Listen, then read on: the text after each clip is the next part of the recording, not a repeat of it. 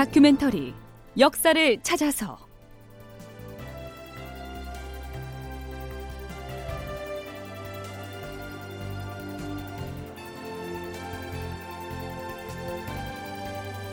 제 794편 정암진 전투의 승전보. 극본 이상락 연출 최홍준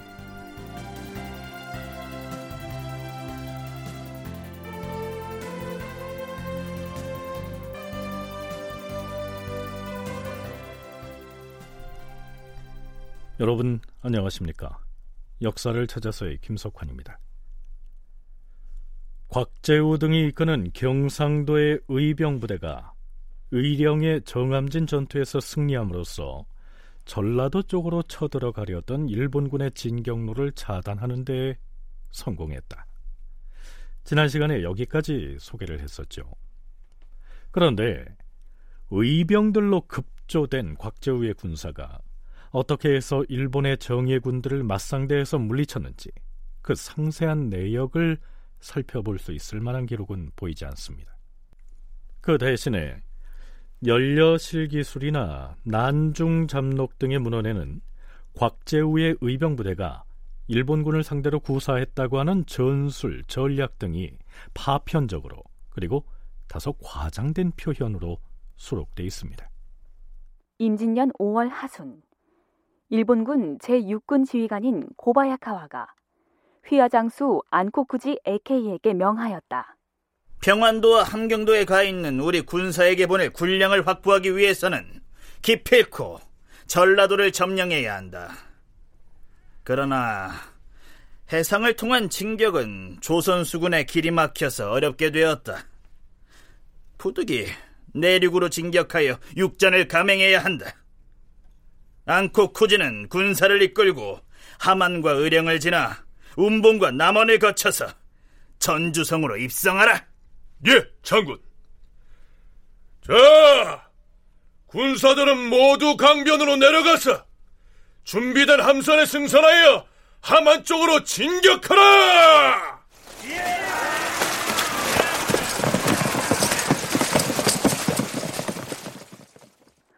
왜군은 경상도 달성군 현풍고을의 쌍산리 북쪽 강변에서 18척의 배에 나눠 타고 공격에 나섰다. 우리의 앞길을 가로막는 자들은 용서하지 않을 것이다! 공격하라!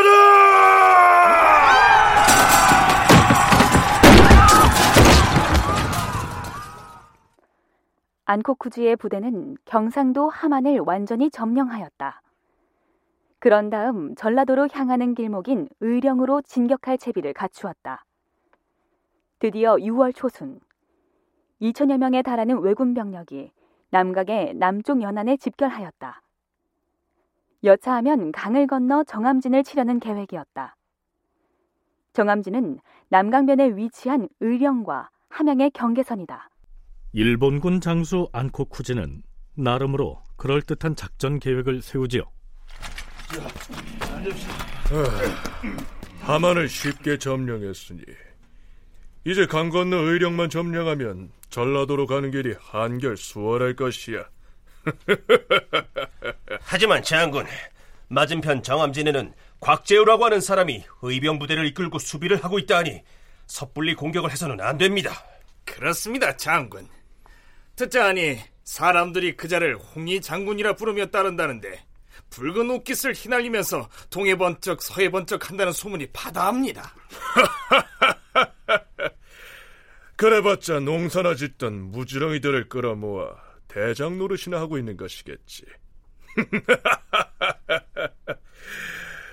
아, 하지만 오합지졸이라고 경솔하게 상대할 수는 없지.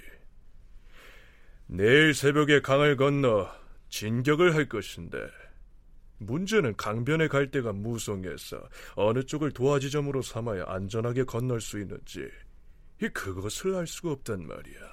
그것은 걱정할 거 없습니다, 장군. 이미 이곳 지리를 잘 아는 조선 주민 몇 사람을 회유해 놓았습니다.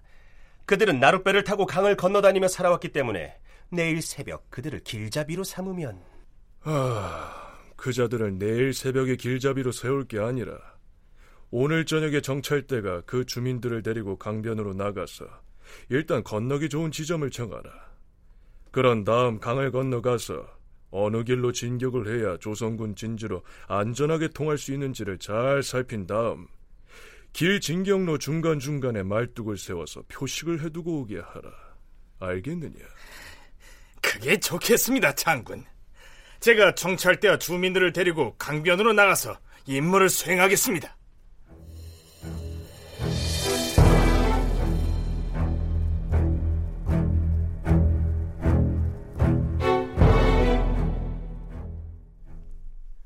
한편 여기는 강 건너편 곽재우 의병대장의 군막.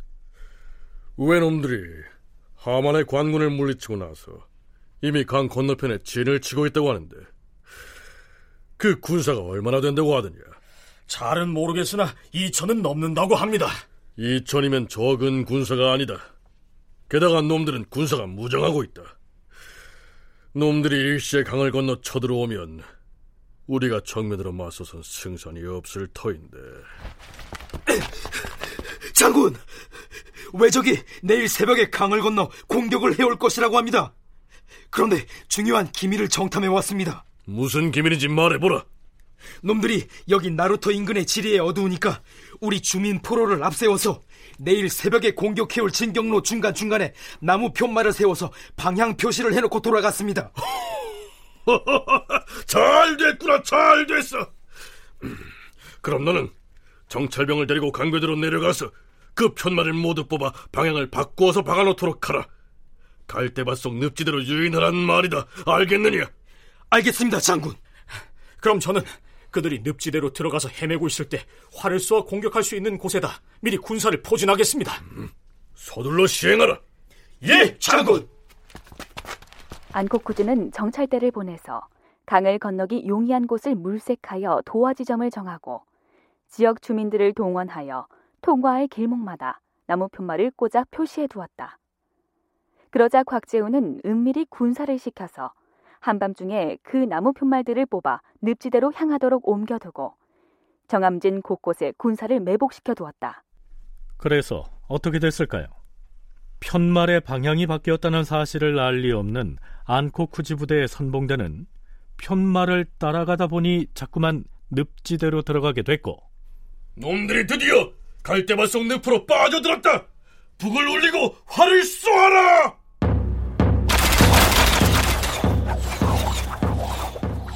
왜군의 본대가 북쪽으로 달아나고 있다!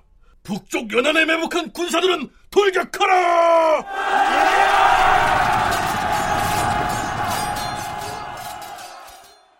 늪으로 유인된 선봉대는 곽재우의 군사들이 쏜 화살을 맞고 전멸하였고 뒤따라온 안코쿠지의 본대 역시 미리 매복해 있던 곽재우 군사의 기습을 받아 허겁지겁 도주하였다. 그런데 연려실 기술에는 이 정암진 전투의 과정을 소개하면서 곽재우의 활약을 영웅담 성격의 필치로 묘사하고 있습니다. 나는 하늘이 내린 홍위 장군이다. 나를 따라서 전속력으로 달려라! 이야!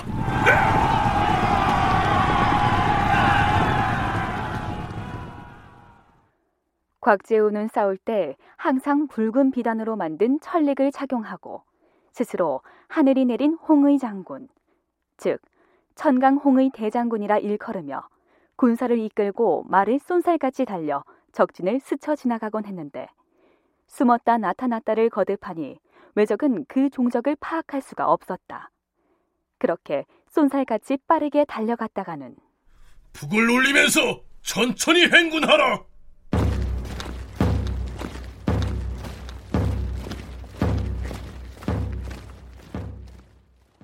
다시 말을 돌려 돌아올 때에는 북을 치면서 천천히 행진을 하니 외적은 그 군사가 그 군사인지 병력의 수가 얼마나 되는지 파악할 수가 없어서 감히 가까이 다가오지 못했다.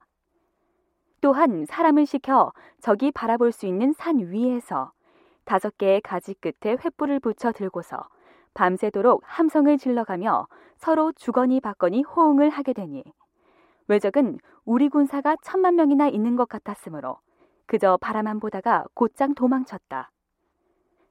곽재우는 정예병을 뽑아 요처에 숨겨두었다가 적이 이르기만 하면 모두 쏴 죽이니 외적은 자기들끼리 홍의 장군이라고 부르면서 감히 언덕으로 올라올 엄두를 내지 못했다. 뿐만 아니라 1월록에는 이런 내용도 보입니다.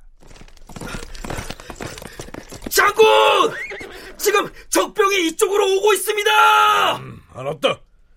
자, 악공들은 태평소를 불어라!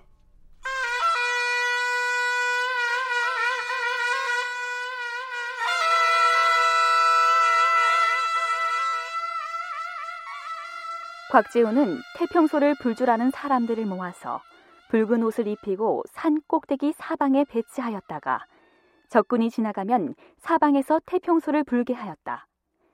적군이 그 소리에 갈팡질팡할 때 자! 궁사들은 활을 쏘아라!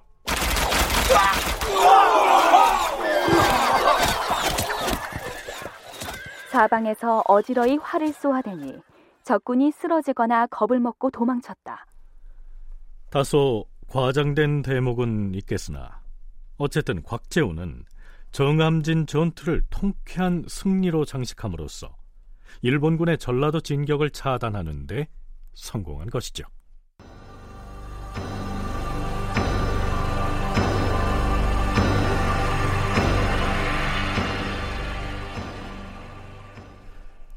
지금까지 우리는 곽재우가 초기에 의병을 창의해서 어떻게 활약을 했는지를 살펴봤는데요. 그렇다고 해서 경상도에서 의병을 일으켜 활약했던 사람이 곽재우뿐만은 아니었지요. 한국해양대 김강식 교수의 얘기 들어보시죠.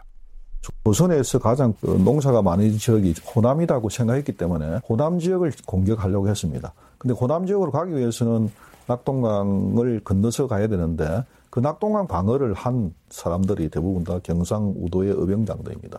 그래서 여기에 제일 먼저 어령에서 곽재우가 의병을 일으켰고 조금 위로 올라가면 그 고령에서 김면, 그 다음에 합천에서 정인홍 이런 그 경상우도 3대 의병장을 중심으로 해서 이쪽에서 의병 활동이 적극적으로 일어납니다.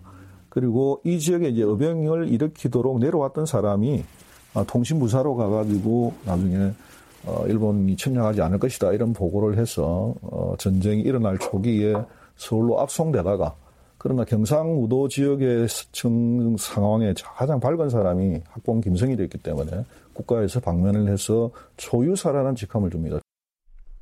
그러니까 경상도 초유사로 내려간 김성일이 의병운동을 적극 장려하고 지원했고 그 영향으로 곽재우뿐만이 아니라 김면, 정인홍 등이 경상 우도의 전역에서 의병을 일으켜서 결국 일본군의 호남 진출을 막아냈다. 이러한 얘기입니다. 주상 전하, 경상도 초유사 김성일이 경상 우도 지역에서 의병들이 활약한 내용을 장계에 기술하여 보내왔사옵니다. 음... 관군이 맥을 못 추고 지리멸렬하여 걱정을 하던 차였는데 지역의 선비들이 의병을 일으켜서 외적을 막아내고 있다 하니 장한 일이로다. 의령에서 곽재우가 큰 활약을 하고 있다는 얘기는 익히 들었는데 또 어느 고을에서 누가 의병을 일으켰다 했느냐? 고령에서는 전에 공조 좌랑을 지낸 바 있는 김면이 들고 일어났사오며 합천에서는 전 사원부 장년 정인홍이 의병을 크게 일으켰다 하옵니다. 특히 정인홍은 현풍에 사는 전 군수 곽율과 역시 공조 좌랑을 지낸 좌랑 박성, 유생 권양 등과 더불어 향병을 모집하니 따르는 사람이 매우 많다고 하옵니다. 오호, 그래. 정인홍은 나이도 적지 아니한데 그 의기가 대단하구나. 그렇사옵니다, 전하. 특히 정인홍이 거느린 군사는 정예병만 수백 명이며 창과 칼에 든 군사는 수천 명이나 되는데 훈련은 점정을 지낸 손인갑을 장수로 추대하여 외적을 방어할 계책을 세우고 있다 하옵니다. 음, 역시 정인홍이로다.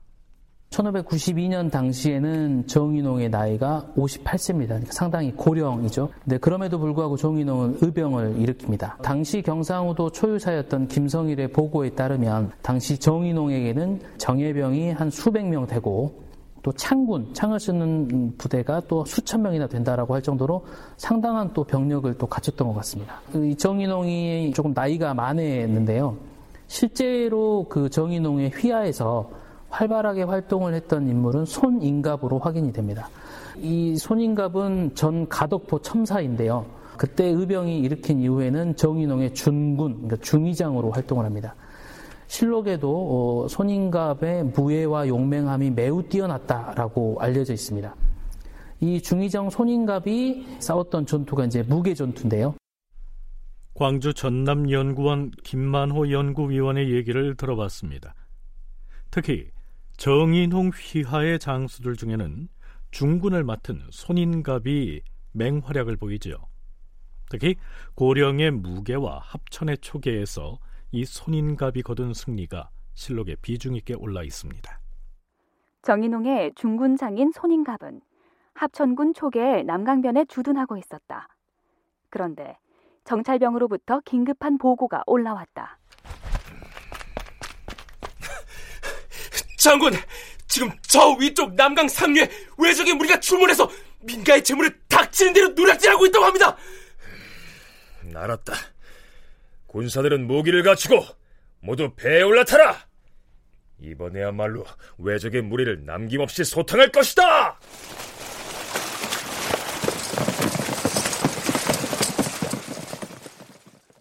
손인갑은 군사를 배에 태워 거느리고서 외적의 무리를 쫓아 상류로 올라갔다. 장군, 외적의 무리가 강나루에 배들을 정박시켜놓고 저쪽 마을에서 노략질을 자행하고 있습니다. 놈들이 강을 따라 도망치지 못하도록 배들을 모두 앞서라! 군사들은 상륙하여 도적의 무리를 접수라!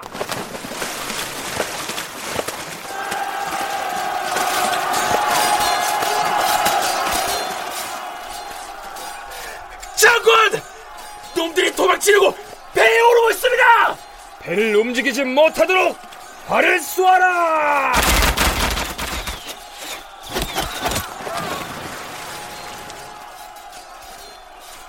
장군, 외적이 타고 온배 10여 척은 빼앗았는데 저기 배 한 척이 빠져나가 도망을 치려고 합니다!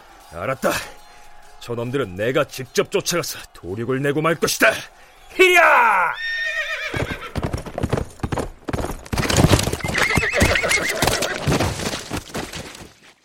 적선 한 척이 빠져나가 도망치므로 손인갑이 강으로 달려내려가 추격을 하다가 타고 가던 말이 모래구덩이에 빠지는 바람에 손인갑은 말과 함께 빠져서 사망하고 말았다.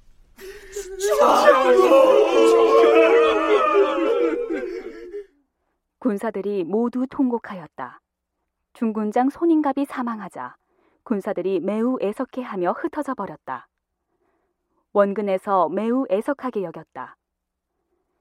손인갑은 전공을 인정받아 병조판서에 추중되었다. 정인홍은 김준민이 재능과 용맹이 있다는 말을 듣고 손인갑을 대신하여 그 군사를 거느리도록 하니 흩어졌던 의병들이 도로 모이게 되었다. 다큐멘터리 역사를 찾아서 다음 시간에 계속하겠습니다.